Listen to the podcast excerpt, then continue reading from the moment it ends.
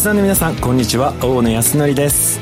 榎木の子です。この時間は総ミラ相対的未来情報発信番組をお送りしてまいります。ニュースや情報をもとに仮説を立て予測することが可能な相対的未来につながるヒント総ミラをいち早くリスナーの皆さんにお届けしていく情報番組です。パーソナリティは大野康則さんです。よろしくお願いします。よろしくお願いしますそして日本能率協会総合研究所マーケティングデータバンクエグゼクティブフェロー菊池健二さんです。はい、えー、菊池健二です。今日もよろしくお願いします。今日はですね課題感満載のグローバルデータをお届けしたいなというふうに思ってます。よろしくお願いします、はい、さあ本日未来コンパスゲストはこの方です。NTT グリーンフード株式会社代表取締役の久住義和さんです。久住さんよろしくお願いします。あどうもよろしくお願いします久住さんはですね多分総ミラ始まって以来2回目のご出演ということで確か1年半前ぐらいにご出演していただいてそ、ねはい、その時あのリージョナルフィッシュにこう出資をして、まあ、一緒にこうやってるっていうのをお話を聞いたんですけどこの1年半でね大きな動きがあったのかなと思いますので、はい、その話をですね後半たっぷりお聞きしたいなと思っております。さあこの番組は YouTube でも配信しています。YouTube はラジオ日経の番組サイトからご覧いただけます。こちらもぜひチェックしてくださいそれでは番組スタートです。この番組は日本能率協会総合研究所の提供でお送りします。総ミラートレンド。さあ、総ミラートレンドです。このコーナーはビジネスの最新ニュースを大野さんがピックアップそして解説していくコーナーです。今回は何でしょうか？はい、えー、今回はですね脱炭素のお話をしたいなと思っております。今ですねこの脱炭素まあこのね総ミラでも菊池さんの方でもなんか時々ねこう取り上げたりとかって、まあ、世界の動きの中では、まあ、そういう動きっていうのがかなり進んできてると。で、まあ、やっぱり国際協定の中でですねこの加盟国、まあ、パリ協定もありましたけれども加盟国に対して排出を削減するというような動きというのが今動いてます。で国内もですね、えー、炭素税の導入をするですとか、まあ、いろいろなその再生可能エネルギーの利用拡大に促進していくとかですねいろいろなその日本も独自で、まあ、世界だけではなく日本もですねこの脱炭素の政策っていうのをまあ策定し始めてると、まあ、そういった中でですねやっぱりまだちょっとこう見てるとですね日本の企業というのは世界に比べてもちょっと遅れているのかなという気がしていますと。でこれをじゃあこの気候変動の対策っていうのをしっかりやっていかないともうどういうリスクがあるのか、まあ、いろんなリスクがあるんですけれどもやっぱり一番大きいのはその国際的な信頼を失いかねない。やっぱりここがすごく大きなあポイントかなと。そしてやっぱりこのイノベーションの送りこのグリーンテクノロジーへの投資っていうのが不足するとですねその日本がこの辺の部部分の産業におけるその発達のこの機会というのを逃してしまうのでやっぱりこういったものに積極的に、まあ、投資をしてチャレンジしていくっていうことは、まあ、非常に大事なポイントなのかなというふうに思っています。ちなみに久住さんあの NTT グループは結構この脱炭素への取り組みというなんか積極的に取り組んでいるイメージがあるんですが実際この辺りはいかがなんですか？あそうですね。特にここ数年ですねあの積極的に取り組んでましてと申しますのはあの NTT って実は日本で最も電力を使用している企業体なんですよね。日本の約1%の電力を消費しているイコール CO2 を排出しているっていう企業なので、まあ、その責任からまずは自社の CO2 を、えーと、オフセットすると。で合わせて世の中の CO2 も削減していこうということで、まあ、いろんな研究開発とかですねサービスを提供していると。そういう状況ですのまあ、NTT さんもしっかり、まあ、大手の企業さんというのも今今後取り組み始めているんですが日本のやっぱり中小企業の人たちもですねこの辺の部分あのさらにこう進んでいくとですねビジネス的にもチャンスっていうのがたくさんあるのかなというふうに思ってます。特にあの成長が予測される領域でいきますと、まあ、再生可能エネルギーの普及の部分でもそうですしエネルギーの効率化ですねそういったものをシステムで、えー、補っていくセンシングの部分も入ってきますしそして CCUS というような形で、えー、回収してそれを再利用する動きですとかあと今後まあ注目されているのがおそらくこのグリーンファイナンスですとか ESG 投資っていうところそしてサプライチェーンの持続可能性というような形で、まあ、かなりいろんな領域で進んでくるのかなと。特にこう菊池さん的にもこの ESG の投資のところとかもね以前お話しされてましたけれどもこの辺はやっぱりかなり注目されてる感じですか？あそうですね。あの注目もしてますしやっぱり日本企業もあの ESG をあの一つの指標として捉えてあれですよね。あの会社のあの運営をこれから考えていくにあたってですね。やっぱりあの掲げる企業が増えてますよね。圧倒的に増えてますよね。そうですよね。まあこういった形でいろいろなジャンルで、まあ、成長する可能性がありますので、ぜひですね、皆さんも情報収集していただければなと思います。えー、そしてですね、日経 SDGs フェスティバルというのがですね、12月の4日から8日にかけてですね、日本橋で開催されるんですね。えー、先ほどもありましたような SDGs の問題、環境の問題、えー、こういったところでですね、様々な情報発信をしておりますので、えー、ぜひご覧いただければなと、そして12月の8日ですね、えー、9時から17時までですね食のサステナビリティプロジェクトというような形でオンラインで、あのー、この環境問題そして食の安全安全の問題とかですね社会課題をどうこう解決していくのかというですねイベントやってますのでぜひあの皆さんこちら食のサステナビリティプロジェクト日経っていうふうにあの検索していただけると出てきますので、えー、もう実はあの会場の方はですねもう満員になってしまったのでオンラインの方ではあの無料で視聴ができますのでぜひ参加していただければなと。私もあの参加しておりますのでぜひご覧いただければなと思います、ここまでは総ミラトレンドでした。一旦 CM です。相対的未来情報発信。総ミラ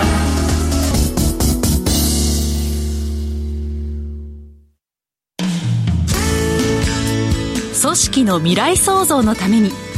今最も重要なテーマの一つが事業開発です。その事業開発を支援すべくスペックホルダーと日本能率協会総合研究所あつらいの3社が新サービスをスタートしました。まずは総ミラウェブサイトから「モンジュ MONJU プロジェクト」のバナーをクリック。専用サイトからご相談ください。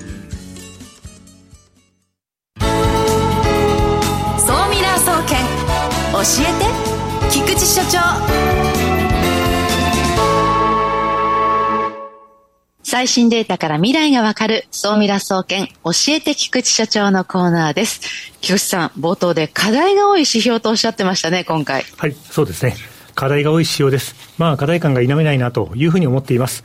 えー、これもですね、先頃発表されたばかりのですね、あの、出たてほやほやのグローバルランキングデータです。グローバルランキングデータですから、当然、あの、今我々は日本にいるので、日本の立ち位置というのを考えるということなんですけども、今日お届けするデータは、2023年版では、日本は第32位でした。うん。あ、ちなみに、母数は64カ国です。じゃあ真ん中ぐらい。はい。ちょうどど真ん中ですね。ちょうどど真ん中。これはあの、縁起がいいと取れるかどうかという問題はあるんですけど。はい。64カ国中第32位。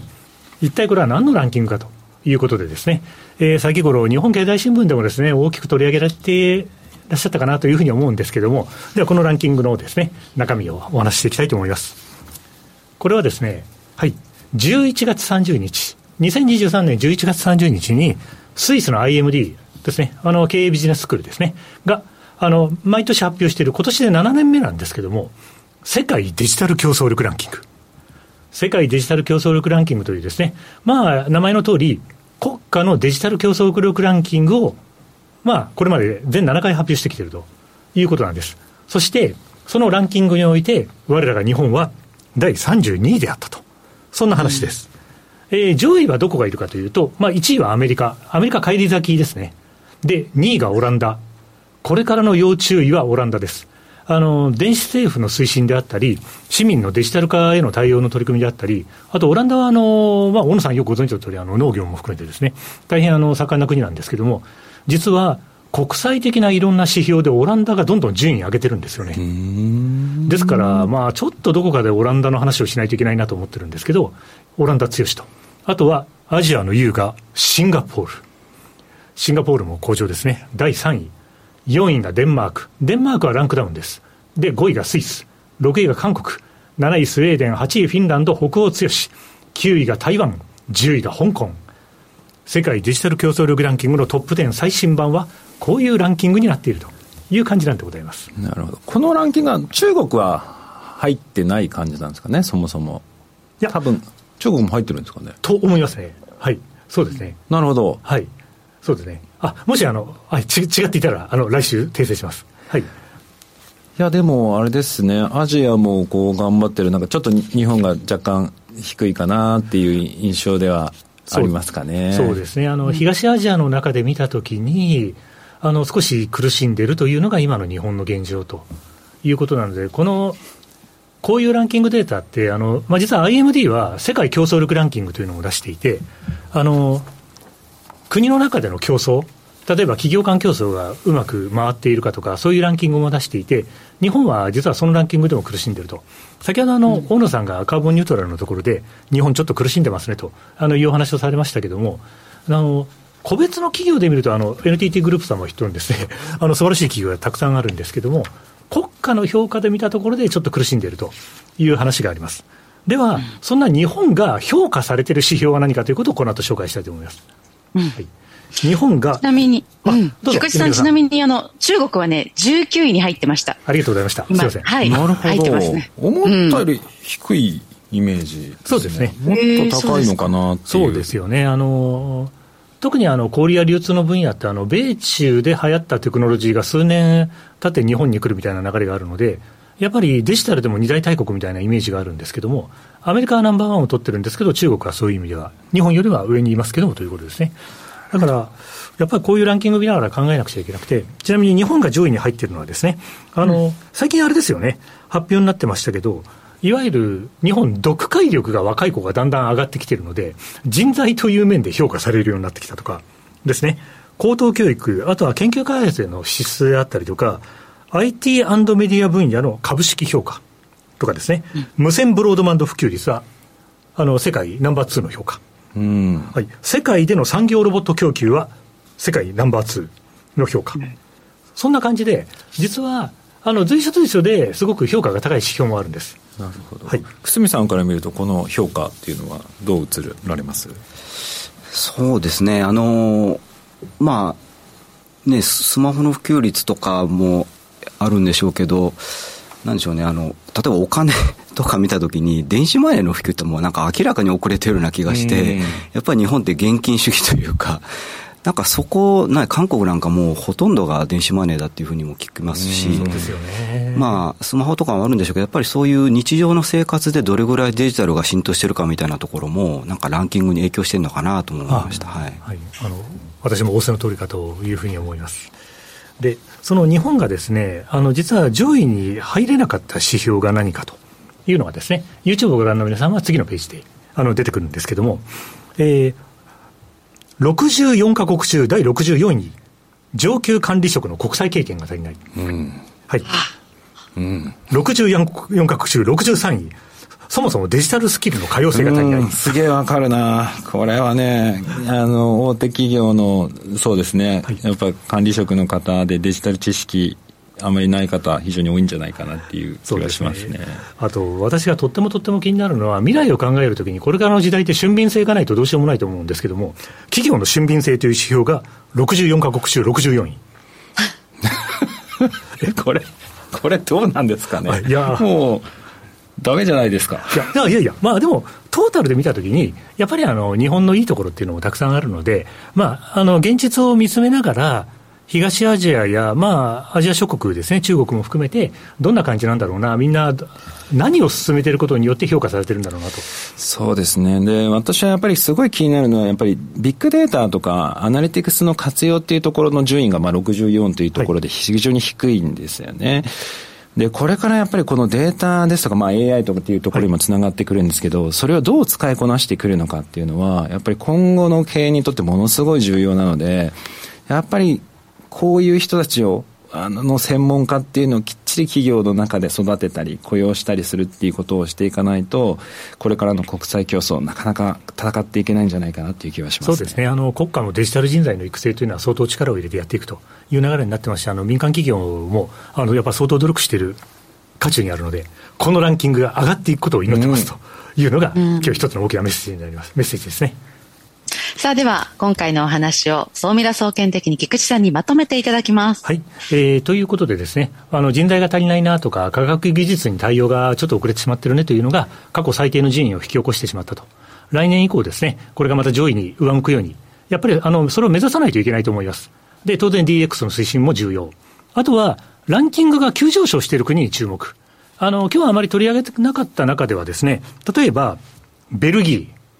ー、23位から15位。サウジアラビア、35位から30位。あと、タイとかチェコとか、ランキングをぐーんと上げてる国があるので、そういう国が何をやったかということを、まあ、そういう意味ではベンチマークも必要だなということでですね、この指標、これからも注目していきたいと思います。今日は以上です。ここまでは、総ミラ総研教えて菊池所長のコーナーでした。未来コンパス。さあ、未来コンパスです。このコーナーは未来への羅針盤、コンパスを手にすべく魅力あるゲストをお招きして最先端情報をお聞きしていくトークコーナーです。本日のゲストを改めてご紹介いたします。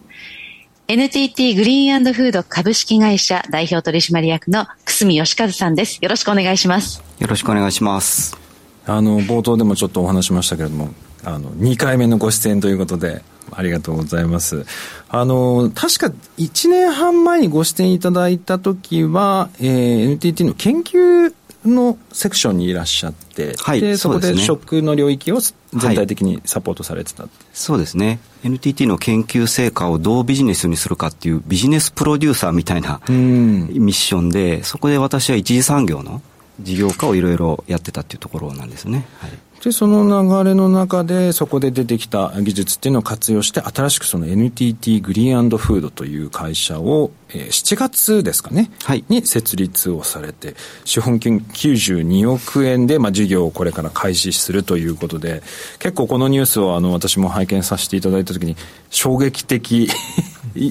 かなり大きい規模で、はいはい、あのこの業界としてはかなり大きいのかなっていう思ったんですが、ありまして問い合わせとかがすごかったですね。そうですよね、はい、あのまあ私もあのメディアで報道されているところをこう見てる限りではあるんですが、まあ、この NTT グリーンフードが、まあ、これからやろうとしているのはあの陸上養殖ですかね、はい、この陸上養殖の、えー、こので出てきたものっていうのを生産販売していくっていうのもそうなんですけれども、ちょっと特徴的だったかなと思っているのがですねその官僚に環境に配慮したあの海藻ですか？藻とか？微細藻類っていう藻ですね。はい。まあ将来的には大型藻類っていうわかめとかもやるかもしれないですけど今はまず微細藻類って本当に小さい藻類をですねあの生産していこうと思ってます。これ微細藻類をこう生産して販売するっていうのはどういったこう目的があるあ実はですねあの藻類って要は植物って光合成で生きるわけですよね CO2 をまあ、材料にして、えっ、と、光合成をして、えー、生きると。だから、藻類をたくさん作れば作るほど、CO2 を体の中にこう、吸収してくれるというか、えっ、と、要は、えっ、と、CO2 削減にですね、つながるんですね。まあ、そういうことで、あの、まあ、我々冒頭お伝えしたように、CO2 を減らす研究っていろいろやってるもんなんですけども、これも研究所で、NTT の研究所でですね、やってた。この研究成果を我々の事業に取り込もうということで、藻類生産をやっていこうというふうに思ってます。しかもこれ、その藻類を、まあ、作って、まあ、CO2 をその吸収するっていうのもあるんですけど、これ、魚の餌にもなる？そうなんですね。えー、まず我々で考えてるのは、あの、品種改良っていうのを藻類に施すんですね。あるいは、あの、優秀選抜っていうのをこう選択する技術なのかもいろいろあってですね、要は CO2 をよりたくさん吸収する藻類をまず大量に作りますと。それをまずは、えーえー、もう一つの事業である、えーと、魚介類の生産、魚の生産の餌にするっていうのを循環型でそれをやっていこうと思ってるんですね。CO2 をたっぷり蓄えた藻類を魚が食べると、またこの魚が CO2 を体の中に蓄積するんですよね。身とか骨とか貝殻の、えー、貝とかにですね、えー、そういったところに炭素を吸収するというそういう循環型の事業をやるのがこの事業のミソになります。しかもこの餌を作るという工程の中で今まで通常の魚粉を作るよりおそらく CO2 も含めて生産で使うエネルギーもだいぶ縮小するんですかね。そうですね。あの今餌がですねものすごい高騰してるんですよね、うん、で餌の原料をちょっと分解してみるとその中に魚粉とか魚油っていうものがあるんですよ。でこの魚がものすごく値上がりしてるもんですから相対的に餌が高くなってるということになります。でこの魚粉とか、えーと、魚油を我々が作った大量に作った藻類で置き換える。大体藻類って大体飼料っていうんですかね。そういったものを作っていこうとしてます、うん、はあ。榎田さん、ここまであの新しくこの NTT グリーンフードで、まあえー、魚を作るだけではなく、その餌の部分、しかも藻類を使ってやるっていうところまでこうやられるっていうところで、日本の中でもかなり珍しいかなというふうに思うんですけれども、なんかこのあたりで気になるところとか、ありますいやね、日本って海に囲まれている国で、魚を本当に身近に、こう、食べる国民性だと思うんですよね。なので、こう、海の開発ってやっぱりそのどの国よりもなんか日本がやっぱり秀でていてほしいなっていうのがちょっと日本人としてのこう発想というか、なのでこう、物研究とか魚の研究とかっておそらくどうなんでしょう、くすみさん。海外に比べて日本ってこう、優位性があるんでしょうかね。その中でこう、ビジネスチャンスとしてこの、日本の、まあ、今回その NTT グリーンフードのその、まあ、ビジネスの強みというのは今後その世界にもこう、なんかこうビジネスとして持っていけるそんな可能性もあるんでしょうか？あ、あの、もちろんあると思いますね。あの、やっぱり魚ってね、今おっしゃっていただいた通り、日本ってもう水産国で、昔からこの、ね、魚に関する、関する、えっ、ー、と、まあ、研究とかっていうのをされてるんですけども、ことやっぱり品種改良っていうことに関して言うと、なかなかされてなかったんですよね。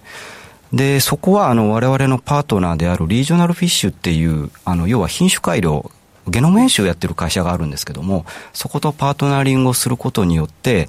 もう例えば魚をえー、2倍速で作るっていう技術をですね、あの、開発してます。で、この技術ってやっぱり世界ナンバーワンって言ってもいいぐらいなんですよね。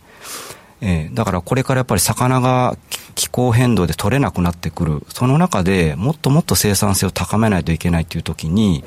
例えば2倍速で魚が作れるとですね、相当競争力になると思ってます。で、一方で藻類もまだ研究がほとんどここは進んでない領域なんですよね。で、今、世界中でこぞって研究開発を進めているところでして、圧倒的な勝ち組がまだいないんですよね。で、そこに着目をして NTT の研究所で、あの、まずは自社からなんですけど、世の中の CO2 を削減するっていうモチベーションもあって、盛んに研究開発をやってるということで、まあ、魚の品種改良、藻類の品種改良、これをまずは国内で安定的に生産をし、将来的にはもちろん海外にも売って出たいと思ってます。えあの、私あの、この間、あの、ジャカルタに行ったんですね。ジャカルタ行って、その後バリに行ったんですけど、バリで現地でエビを養殖してる人たちがいて、はい、あの、餌代が結構高いんじゃないですかって話をしたらですね、現地の人は、あの、餌代かかってないってほとんど。え、どうしてるんですか？って言ったら、植物性プランクトンを光合成で作って、それを、まあ、魚の餌にしてる、あ、エビの餌にしてるっていうので、あ、こういうやり方があるんだ。ただ、それがまだ全然システマチックになってなくて、アナログ的にかなりこうやられてるんですけど、そういったものを、まあ、デジタルも組み合わせて、さらに、まあ、品種改良ですとか選抜をして、そこの効果っていうのを最大化するっていう、まあ、そういった取り組み。そうですね。はい。だから、これが本当にできるようになると、やっぱり、まあ、餌の問題っていうのは価格高騰もそうですし、まあ、枯渇するんじゃないかというふうにも言われている、まあ、そういった、あまあ、日本のね、養殖を守っていくっていう部分でも本当に非常に注目かなと思ってるんですけど、菊池さんはこのアナリストの観点から、このグリーンーフードのこの事業のその全体像からなんかどのあたりがこう気になりますか？あもうやっぱり、まあ、一番思いましたのはもうまさに循環経済、うん、あのサーキュラーエコノミーをですねあのビジネスのもう全体の枠の中に取り入れておられてあの成長産業の流れにもそのまま乗っていかれるんだろうなというのがやっぱり一番大きな印象としてありますというのがありますね。あのあとはやっぱり藻類のお話を伺ってると、あのブルーカーボンのことがはい、ブルーカーボンというキーワードが非常にあの頭に浮かんでくるので、まあ、そのあたりのところもですね、あの大変気になるところと、あと、ちょっと私から一点お伺いしたいのは、はい、久住さんはあの世界を見ておられて、あの今回あの、会社の中での問題意識をいろいろお持ちになっている中で、何か注目されている国とかですね、この国がやってる漁業のやり方っていうのはなかなか面白いよなとか、魚のとかストーリーの研究とかって面白いよなとか、なんか注目されてるところって終わりになるんですか？ああ、なるほど。えー、っと、水産ではやっぱりもう圧倒的にノルウェーですね。あの、ね、えー、陸上養殖はやっぱり、特にまあ、あの、魚種によるんですけどね、やっぱりサーモン系はもう圧倒的にノルウェーの あの技術が進んでいてですね、あの、要は完全陸上養殖っていう技術を持っていて、まあ我々が例えば、えー、養殖のプラントを作る時に水槽を買うんですけど、やっぱり輸入したりしないといけないぐらいの、それぐらい進んでますんで、はい。まあ、いずれは、あの、そういうところに追い越せ追い、ね、追い越せじゃないですけど、キャッチアップしないといけないなと思いますね。はい。まあ、これからこう日本の養殖、まあ、水産業をこう守っていくっていう時にこう久住さんから見て一番こう、まあ、大事なポイント？大事なところっていうのをもし挙げるとしたらどのあたりになりますかね？水産業。水産ですね。はい。そうですね。あのまあ今えっと気候変動でもうどんどんこう海水温がこう上がってるんですよね。であのー、まあ、魚って実は1度水温が上がると10度体感が変わるって言われてるんですよ。ということは、もう今、えー、水温が今1度に1.5度とか上がっているので、もう今、同じ場所で魚が取れなくなってきてるんですよね。なので、もう今後、海面で魚が取れなくなるかもしれないっていうところがあるので、それをやっぱりこの陸上に上げて安定的にこの生産をするっていうところ、ここがやっぱり一つ、ポイントになるのかなと、個人的には思ってます。ちょっとまあ、ホラーシナリオかもしれないんですけど、そういったことは十分想定されると思っています。だからそういった部分では、日本のまあ食を守っていく上において、この NTT グリーンフードが今やろうとしている、えー、ただ単にその陸上養殖でシステム化して効率的に育てるだけではなく、この餌のところまでこう踏み込んだ政策っていうのはですね、あのー、まあ、かなり日本のこれからにとっても重要ですし、これはね、あの、日本の陸上養殖をが今後成功するかどうかっていうところに非常にこう影響してくるのかなと思いますので、ちょっと今後もいろいろと情報をお聞かせいただければなと思います。で、ちょっとお時間が来てしまいましたので、あの、ソーミラアフタートークの方で、この陸上システムの方ですね、こういったところですとか、このグリーンフード事業構想のですね、えー、詳細のところもですね、さらに深掘りしてお聞きしたいなと思っております。えー、本日のゲストはですね、NTT グリーンフード株式会社代表取締役社長の久住義和さんにお越しいただきました。ありがとうございました。ありがとうございました。ここまでは未来コンパスのコーナーでした。榎木野さんは今日はどちらにいらっしゃるんですか？アメリカシリコンバレーです、今日は。もうねなんかもうアメリカですとかそちらに入られてから通信は安定してるしあとは あれですねあの YouTube をご覧の方はですね あのスキンヘッド時代の榎木戸さんが徐々に髪の毛がですね 増えてきてふさふさになってきているって今伸ばしタイムですか？そうですね。もうあの日本に3月に帰国なのであと3か月ぐらいをはい意識しなければいけないなと思って伸ばしてる最中ですね。あと3か月楽しみですね。早いですね。ね。ねでも。まあでも今年もあともう少しですのでまたよろしくお願いします、えー、今週も榎木戸さん菊池さんありがとうございました。ありがとうございました。この番組は日本能率協会総合研究所の提供でお送りしました。